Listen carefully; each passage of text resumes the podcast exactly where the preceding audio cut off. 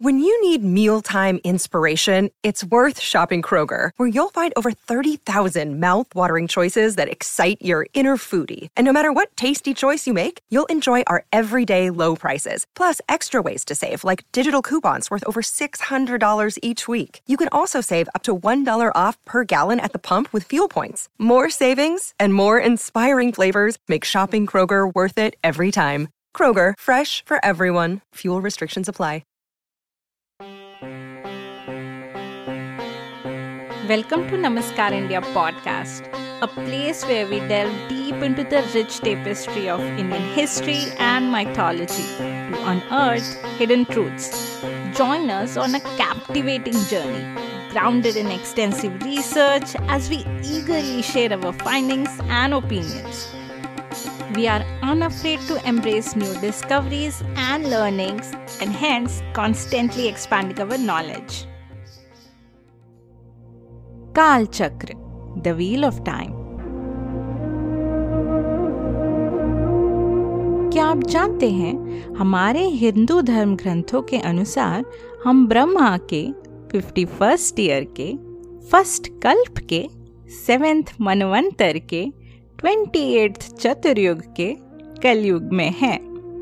But what does that really mean Hello and welcome to Namaskar India और मैं हूं आपकी host Aradhana most cultures have a linear view of creation where their God creates the world from nothing and will eventually dissolve it back into nothing.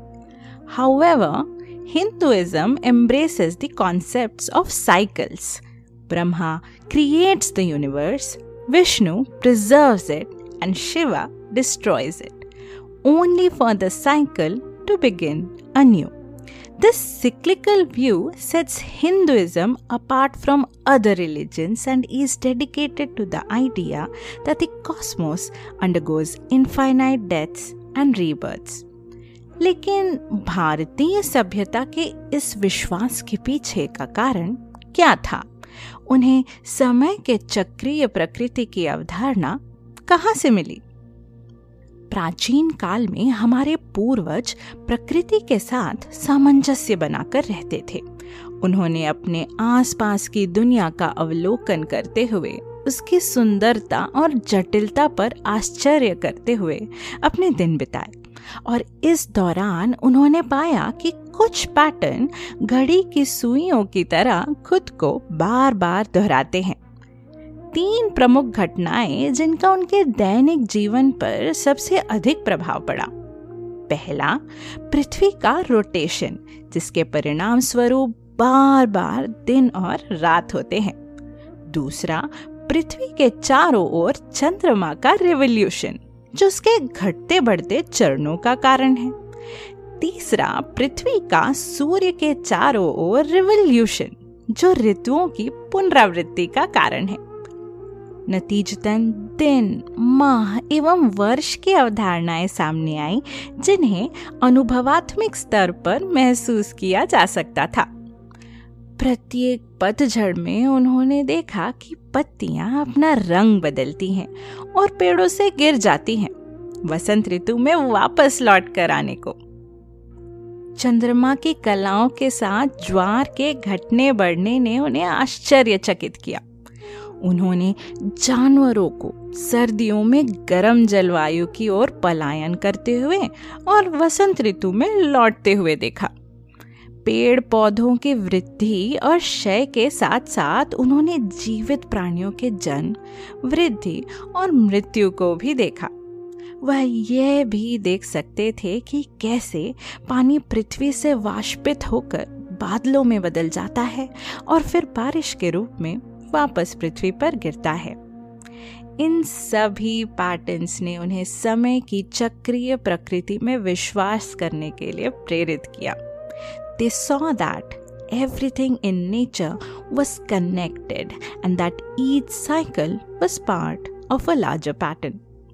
और इसलिए उन्होंने यह निष्कर्ष निकाला कि समय चक्रीय है। और यह अस्तित्व की चक्रीय प्रकृति को मापता है। उनका मानना था कि समय केवल प्राकृतिक चक्रों के परिणाम स्वरूप ही महसूस किया और मापा जा सकता है। इसलिए समय की गति को समय चक्र और काल चक्र जैसे शब्दों से दर्शाया गया। To live in harmony with nature adhering to its rhythms and cycle while respecting its power and beauty, they invented time units to represent its cyclical nature. But was it limited to a single day, week, fortnight, month, or year? Which is essentially discernible even by those who are not as observant. Or was there something more?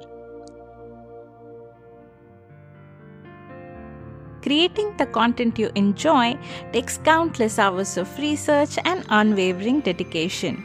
If you want to support my work, consider making a donation on Ko-fi, PayPal, or through UPI. Contact me on Instagram if you have any comments, questions, or feedback about this episode. I also invite you to join our WhatsApp community.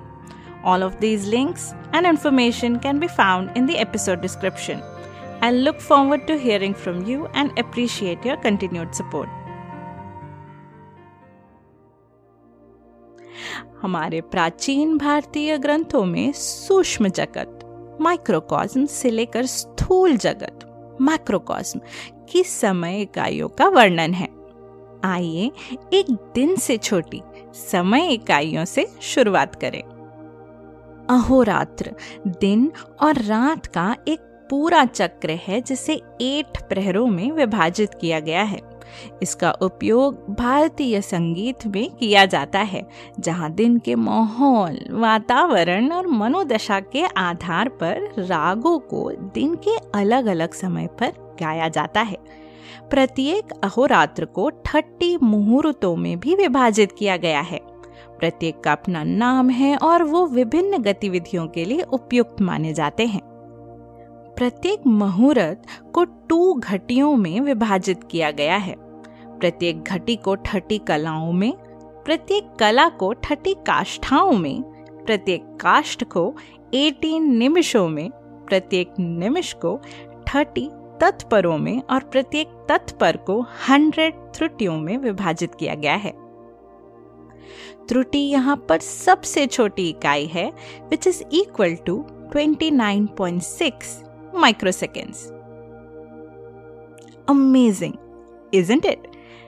आइए अब समय की बड़ी इकाइयों की ओर बढ़ते हैं पृथ्वी पर फोर युग हैं जिनकी पुनरावृत्ति होती रहती है सतयुग 1.728 मिलियन ईयर्स का होता है त्रेता युग 1.296 मिलियन ईयर्स का होता है द्वापर युग 0.864 मिलियन ईयर्स का होता है और कल युग 0.432 मिलियन ईयर्स का होता है।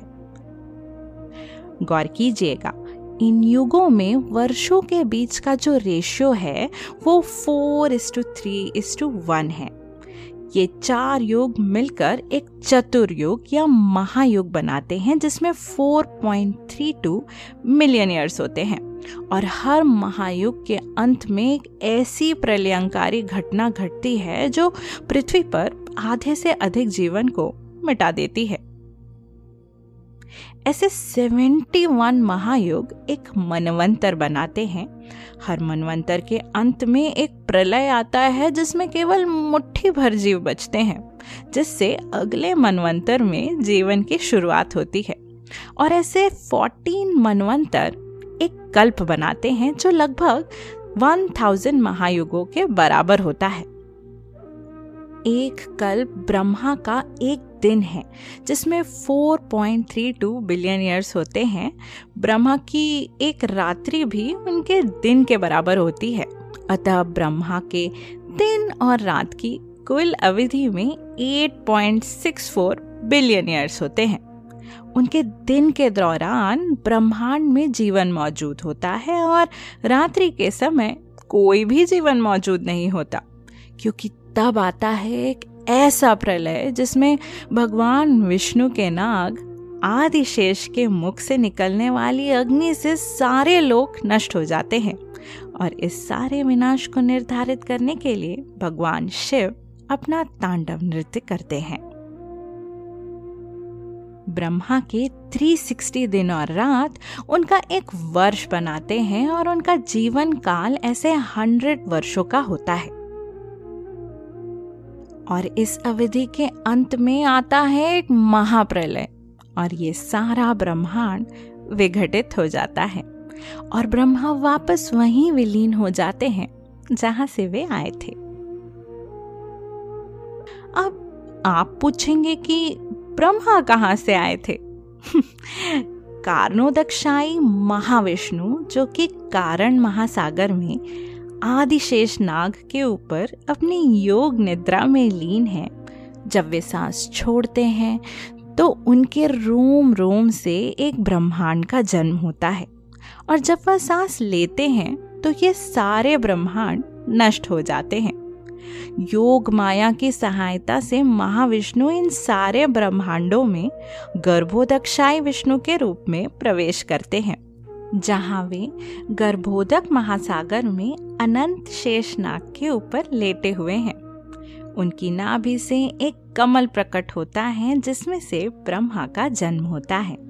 और जब ब्रह्मा उस ब्रह्मांड में लोकों की रचना का कार्य आरंभ करते हैं, क्षीर सागर में शेषनाग के ऊपर विश्राम करने वाले शिरोदक्षाई विष्णु ब्रह्मांड के संचालन और संरक्षण का कार्यभार उठाते हैं something like multiverse isn't it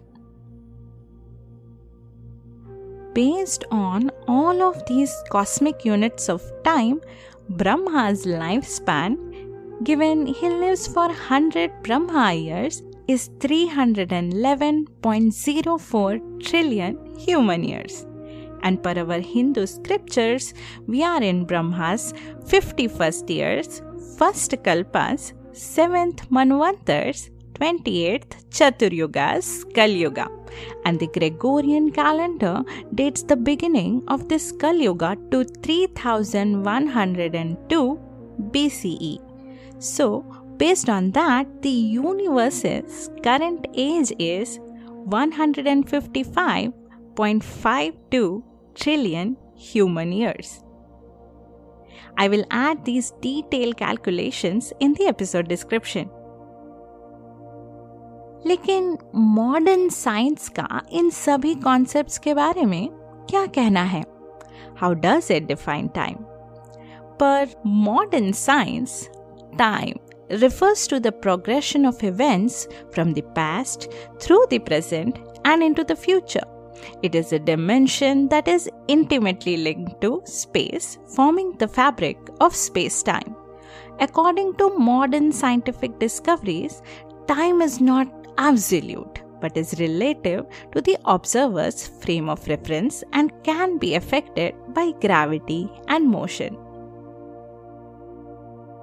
हमारे हिंदू माइथोलॉजी के अनुसार 14 लोक या रेल्म्स ऑफ एग्जिस्टेंस होते हैं प्रत्येक की अपनी अनूठी विशेषताएँ हैं और निवासी हैं।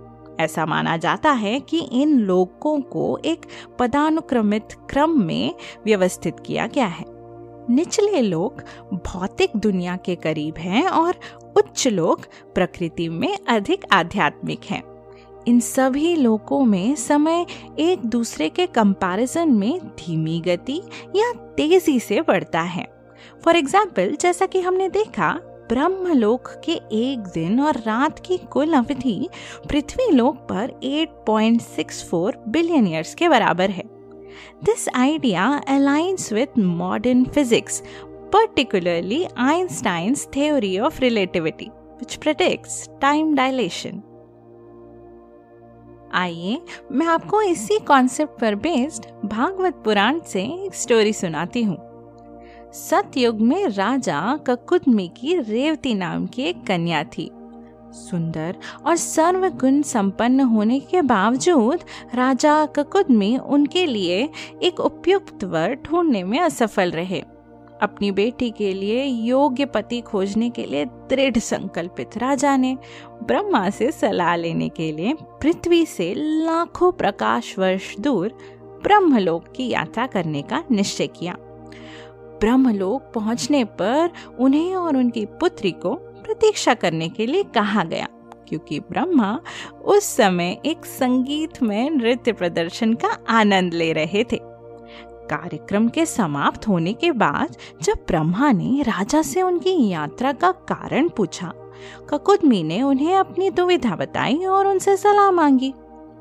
ब्रह्मा मुस्कुराए और उन्हें समझाया कि अस्तित्व के विभिन्न स्तरों, यानी कि विभिन्न लोकों में समय अलग अलग तरीके से चलता है। भले ही उन्होंने ब्रह्मलोक में कुछ ही समय बिताया हो, लेकिन पृथ्वी पर 27 मनवंतर बीत चुके हैं।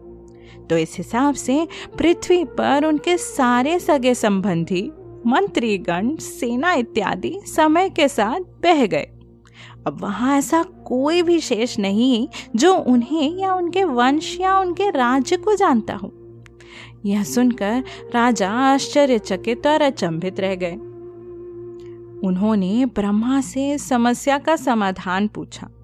तो ब्रह्मा ने उनसे कहा कि यदि वे अभी पृथ्वी की ओर अपनी यात्रा आरंभ करेंगे तो वहाँ पहुँचने पर वे ट्वेंटी एट मनवंतर के द्वापर युग में होंगे।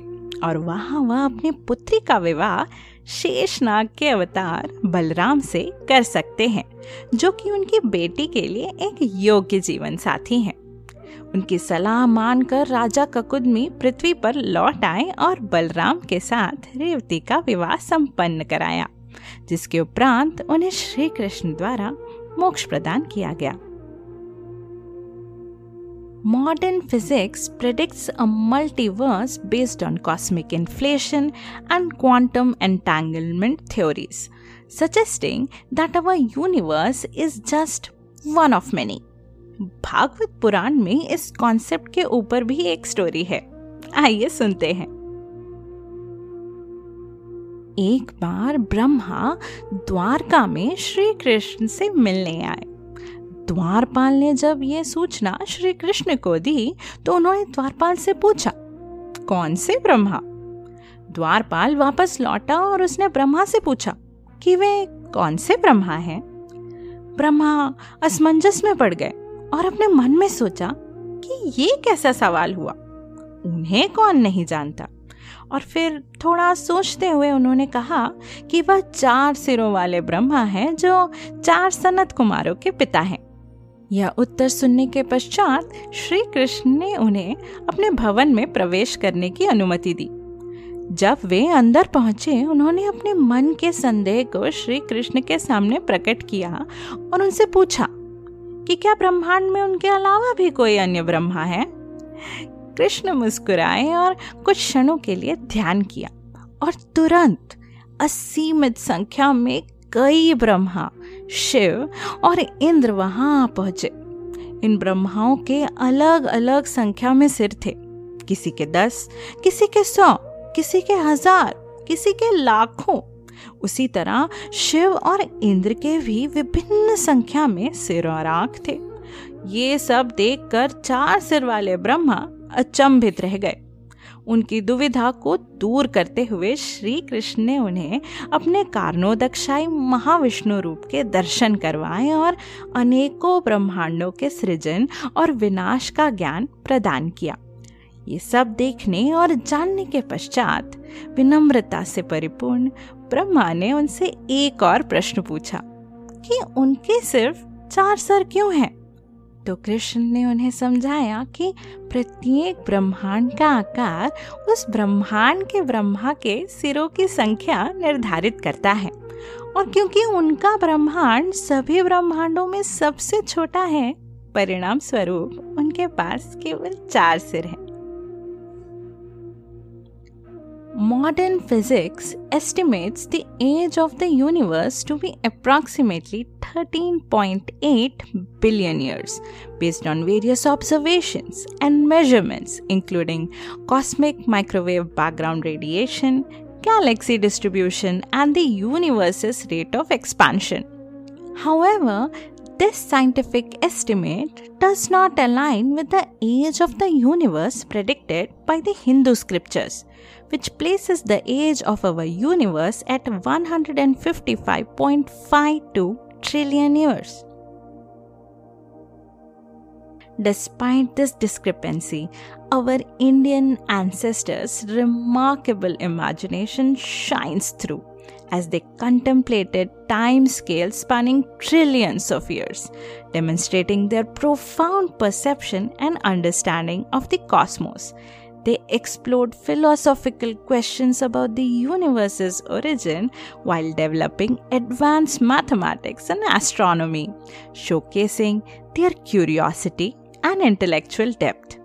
Their legacy is a statement to the enduring human fascination with understanding the mysteries of the cosmos.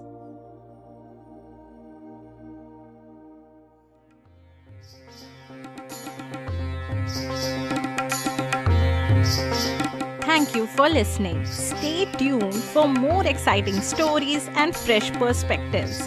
Be sure to follow or subscribe to the show on your favorite podcast app. This is your host, Aradhna, signing off until next time.